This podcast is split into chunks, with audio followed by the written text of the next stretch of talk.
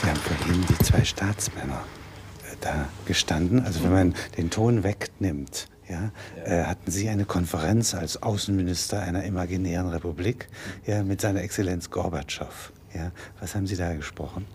Es äh, traf mich ja ganz überraschend, dass ich überhaupt äh, ein paar Worte mit ihm wechseln sollte. Und da fiel mir spontan das ein, was mir einfallen musste. Ich habe ihm gesagt, dass ich zu der unglücklichen Generation gehöre, äh, die seinerzeit in Russland war, zu Kriegszeiten. Wo waren Sie da? Äh, meistens in Südrussland, Ukraine und äh, bis nach äh, bis in den Kaukasus. Und Motorisierte Einheit oder was waren Sie für eine Ich war Kompanieführer in einem Panzerregiment und hatte so Schützenpanzerwagen der Kompanie. Und habe da eben viele Jahre, nun war eben viele Jahre unter diesen unglücklichen Umständen nicht als Gast, kann man sagen, in diesem Land. Äh, und habe ihm gesagt, dass das Beeindruckendste des heutigen Tages war für mich einfach, denn ich habe sowas noch nie erlebt natürlich, ähm, dass ich dem, dass ich einem Mann wie Gorbatschow gegenüberstehe äh, und sehe, dass wir keine Gegner sind, sondern Freunde und dass wir nicht über Kultur, nicht über äh, äh, Krieg sprechen, sondern über Kultur, dass das das große Anliegen ist. Und äh, das habe ich ihm gesagt, wie beeindruckend das für mich ist und dass ich alles tun werde, was in meiner Kraft steht, ähm, um auf diesem Gebiet förderlich zu wirken. Sie haben also das Kreuz erster Klasse, glaube ich. Ja, ja. naja. Wofür haben Sie das bekommen? Ach, muss man darüber reden. Das ist. Dann sagen Sie es nochmal. Äh, nein, ach, das ist über, über solche, solche merkwürdigen Heldentaten, glaube ich, ist die Zeit hinweggegangen. Nein, aber sie haben ja stattgefunden. Es war eine, eine russische Packstellung. Das ist ein Panzerabwehrgeschütz, was den Vormarsch der, der Division sehr äh, sehr hinderlich, dem Vormarsch sehr hinderlich war. Und da habe ich mit ein paar meiner Leute, so drei, vier Leuten, haben wir einen, durch einen kurzen Sprung in diese, ähm, in diese Stellung, dieser, diese Geschützstellung, ähm, bewirkt, dass die, Schütz, die, die Verteidiger dieser Stellung das Weite suchten und wir die Sprung heißt, man mit den Fahrzeugen sind Nein, wir vor? sind ab, nein, zu der Zeit waren wir abgesessen so. und sind äh, zu Fuß äh, haben wir uns herangerobbt und dann mit einem schnellen Sprung waren wir in dieser Geschützstellung drin. Und die, das war natürlich ein Himmelfahrtskommando für uns. Und die waren so überrascht, unsere russischen Freunde, dass sie das Weite suchten. Und wir äh, hatten diese Geschützstellung, die uns den Vormarsch so hinderten. Und die Division marschierte weiter. Das war's. Naja, gut, also. Also könnte Flucht nach vorn sein, ja, ist blutsparend. Ja. Ja. Man war damals sehr jung und zu all diesen Dingen bereit in so einer merkwürdigen Cowboy-Stimmung. Es war es war, wir hatten doch alle gar keine Vorstellung, äh, wer Russen, was das, was das für ein Volk ist, was das für Menschen sind. Ähm, wir wussten nur, wir hatten hier einen Auftrag und mussten das und das tun. Und ähm, wenn wir es nicht taten, dann hätten die uns umgebracht. Auch alles freundliche Menschen, wie wir selber. Und auf allen Seiten war es Jugend, die den Auftrag hatte, sich gegenseitig umzubringen. Etwas Unglaubliches, Obszönes. Ähm, aber das machte man sich nicht klar. Sie fahren doch also wie eine Industrie dort ein. Also das sind ja hochqualifizierte Fahrzeuge, ja, mit denen Sie da ja, in ein landwirtschaftliches naja, das, ist, das hat jeder Krieg äh, hat das an sich, dass man da äh, zur Unzeit und mit unglaublichen Mitteln perfekte Instrumente herstellt, um sich umzubringen. Äh, das ist etwas so unglaublich Perverses. Ähm, je länger die Zeit zurückliegt, desto mehr fasse ich mich an den Kopf, wie es möglich gewesen ist. Nur, es ist ja immer möglich gewesen und bis in unsere Zeit, bis heute ist es möglich. Und in Jugoslawien äh, dreschen Leute des gleichen Landes auf sich ein und bringen sich um. Es lernt keine Generation von der anderen. Und Sie das ist ein äh, bezauberndes Bild gemacht. Ja, das beste Antikriegsbild, das ich überhaupt kenne. Eine Granate ja, kommt geflogen. Ja. Zwei Soldaten beugen sich, also graben sich in die Erde. Ja. Die Granate schlägt vor ihnen ein und herauskommt ähm, ein kleines, ähm, so, wie nennt man das, äh, so wie auf einem... Sprungkasper. So ein Sprungkasper nach hinten ja. raus. Es explodiert nichts, es kommt nur ein kleines Kasperl raus.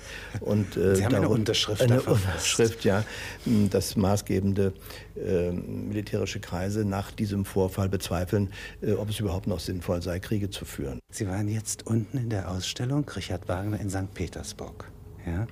Ich wusste nicht vorher, dass äh, das Tristan-Vorspiel in der Konzertfassung in St. Petersburg zum ersten Mal äh, aufgeführt wurde. Nein, das wusste ich auch nicht. Ja. Nein, ich bin sehr beeindruckt. Auch Dr. Bauer, der die Ausstellung gemacht hat, hat mich ja. rumgeführt und das gibt, da gibt es viele, was, vieles, was ich nicht wusste und was mich sehr beeindruckt hat. Ja.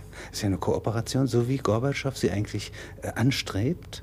Nicht? Ja. Ähm, das war hier schon verwirklicht. Ja. Und äh, was hat Sie am meisten beeindruckt? Ähm, dass, dass mir plötzlich klar wurde, dass man in Petersburg Opern spielte äh, in den schrecklichsten Umständen des Krieges. Dass äh, bis zum allerletzten Moment, bis 41, äh, ja. ich glaube Lohengrin war es, was man auf dem... Im Belagerungsring. Ja. ja. Und da merkt man doch, was für eine ungeheure Power hinter Kultur steckt dass sogar etwas so äh, Völkermordendes und so etwas, was das Unterste zu Oberste geht, nämlich ein Krieg, nicht in der Lage ist, bis zum allerletzten Moment die ein Kultur zu verbrennen. das mit einer ja. Reichseinigung zu tun hat. Ja. Es ist ja relativ, also der Aufbruch, die Hunden jetzt mm. zu schlagen. Ja, nicht? ja.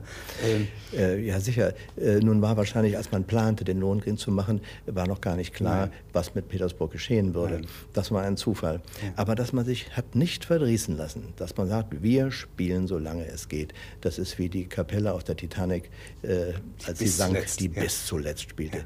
Und das äh, ist das Große eigentlich an der Kultur überhaupt, dass sie eigentlich nie aufgibt. Sie haben mal gesagt, Sie seien keine Satiriker. Ja? Sie seien ein Humorist. Ja? Selbst Ironie sei Ihnen im Grunde fremd, sei alles ganz ernst. Mm, ja, nein, also dass mir Ironie fremd ist, das kann ich nicht sagen. Nein, vieles beruht natürlich auf Ironie. Ähm, äh, Satiriker, äh, das ist schon eher, bezweifle ich eher ein bisschen, weil das meistens mit Politik zu tun hat. Ja. Äh, und ich möchte einfach die, die Betrachtung des Menschen nicht unterteilt wissen in links und rechts. Das interessiert mich einfach nicht. Und äh, Politik, Politik gibt es überall und die interessiert mich auch. Aber die fängt beim Ehepaar an und das interessiert mich mehr äh, als, ähm, als Parteien. Und da gibt es zum Beispiel eine Meistersinger-Inszenierung, ja. in der sozusagen im sozialistischen Geiste in den frühen 20er Jahren ja. ja so mal äh, Walter von Stolzing ist, glaube ich, ein Kapitän, ein ja, Seeräuber. Ein Seeräuberkapitän und ähm, als ob der Holländer da ankommt. Ja, und das Merkwürdige ist, dass er und da weiß ich gar nicht. Ich fragte Dr. Bauer, wie ist denn die Geschichte ausgegangen? Immerhin kriegt ja Eva diesen Den Kapitän, Räuber. diesen ja. Räuber. Wie ist denn das eigentlich begründet worden? Also da ist mir, fehlt mir die Antwort. Ja. Also da wäre ich sehr interessiert, äh, wie da was äh, der Regisseur. Rolle ja, was ist, womöglich ist das an? der fabelhafte, weil ja. ist der Beckmesser der, ja. große, äh, der große weiße Riese. Pogner als Waffenschmied. Ja, ja. Übrigens eine der edelsten Professionen, die es gibt. Der, der, macht ja nicht Kriege, der Waffenschmied. nein, das ist richtig, ja. Mich würde eben sehr fesseln, die Rekonstruktion dieser Jahre 62, 65, Stuttgarter Schule, 58 ja, muss man eigentlich sagen. Ja? Mhm. Es wurde das Fernsehen richtig erfunden. Äh, ja, vieles wurde erfunden. Ich stieg eigentlich äh, richtig ein 1967, äh, weil da äh, die Dokumentarabteilung, merkwürdigerweise die Dokumentarabteilung, nicht die Unterhaltungsabteilung Nein. auf mich zukam. Es war die Dokumentarabteilung von Huber äh, und äh, die, die einzige Hauptabteilung in der ARD, ja. die dem Dokumentaren gewidmet ist. Ja, Hat es nie wieder gegeben. Ja. Äh, und ich sollte dort Humor dokumentieren, was ich auch tat und daraus entwickelte sich dann alles Übrige. Diese Anfänge, der, äh, in denen der Walser dort gearbeitet hat. Ja? Hat große Filme gemacht. Der Dresen kann. Ich habe zusammen mit Walser sogar eine Unterhaltungssendung gemacht. Irgend so eine, eine, eine merkwürdiges Quiz, äh, was er geschrieben hatte und wo ich dann auftreten sollte. Das war schon vor 67. Man hätte den ganzen neuen deutschen Film retten können ja, äh, wenn die Zusammenarbeit zwischen Fernsehen und Film damals begonnen worden ja, wäre. Ja. ja und, und äh, Schriftstellern. Und Schriftstellern. Das ist ja das Peinliche bei uns, dass ich werde immer wieder gefragt, ob die Deutschen weniger Humor hätten als andere. Natürlich haben sie das nicht. Nur der Humor und die Unterhaltung nimmt bei den Deutschen einen anderen Stellenwert, einen Arbeitsteilig getrennt, zwei Büroräume. Was völlig ja, anderes. Zwei Abteilungen. Und äh, in England äh, ist selbstverständlich das humoristische das Entertainment genauso wichtig wie die Tragödie, in Deutschland nicht. In Deutschland ist die Tragödie ganz ungeheuer wichtig. Und aus diesem, ich glaube, aus diesem Gefühl heraus, doch für etwas Wertvolles arbeiten zu müssen, ähm, ähm, sind, ist, sind deutsche Schriftsteller, namhafte, eigentlich wenig oder gar nicht bereit, ähm, auch wirklich einfach Unterhaltsames, Komisches zu machen, eine Komödie zu schreiben. Äh, es geht offensichtlich. Wodurch kommt das, wenn doch die größte Kontinuität in unserem Jahrhundert das Unterhaltungswesen ist? Also von äh, Frau Luna hm. äh, äh, über alle Ereignisse, Fronttheater, Wunschkonzert, hm. Äh, bis zu einem Samstagsprogramm heute, das dann nicht mehr ganz so äh, also witzhaltig ist. Hm. Ja? Aber es ist doch eigentlich eine man kann sagen, Revolutionen kommen und gehen, das Unterhaltungswesen bleibt bestehen. Mhm, mhm. Nur, äh, wenn man in einem Land arbeitet, in dem das Unterhaltungswesen ähm, von der, vom Stellenwert keine hohe Position einnimmt, dann scheut sich natürlich der seriöse etwas dafür zu tun. Ja. Nicht? Es gehört ein gewisser Mut dazu, zu sagen, jawohl, ich mache Unterhaltung. Und zwar so gut wie es geht. Unser Oscar Wilde wäre wo? Tja, das ist die Frage. Und, ähm, Denn im Kleist rutscht ja eine Komödie sofort ja. aus. Das wird ja auch gleich tragisch. Ja, ja, natürlich. Und wir haben eigentlich nur Männer von Barnhelm, nicht? Oder ja. was haben wir noch? Ja, aber so, so von Herzen lachen? Nein, nee. Ja. Nein, aber was hat man da in England? Selbst äh, die Unterhaltungsgiganten ähm, äh, wie Noel Coward oder sowas gibt es bei uns ja auch nicht. nicht? Der auch selber aufgetreten ist selber. Äh, es, ähm, es, ist bei uns nicht ähm, der Nährboden dafür. Die Tradition ist es nicht. Die äh, Erneuerung der Musik, ja, aus dem Geiste der Komik, ist das möglich? Glaube ich nicht. Äh, es gibt in der Musik immer wieder komische Elemente. Bei Rossini. Wagner natürlich äh, ja. auch, ja. selbstverständlich. Ja. Äh, und bei allem. Mozart ganz besonders Falstaff. und ähm, Falstaff, Verdi, Puccini, überall findet man das. Nur, ähm, das ist dann immer mit einer Handlung verbunden das rein Witzige in der Musik, finde ich, ähm, hat mich immer ein bisschen kalt gelassen, auch ein bisschen abgestoßen.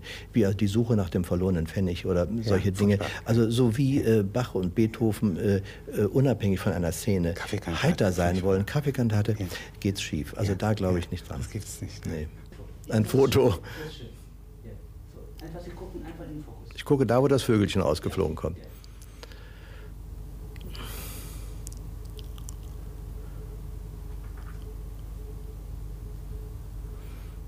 Was suchen Sie jetzt? Auf was warten Sie?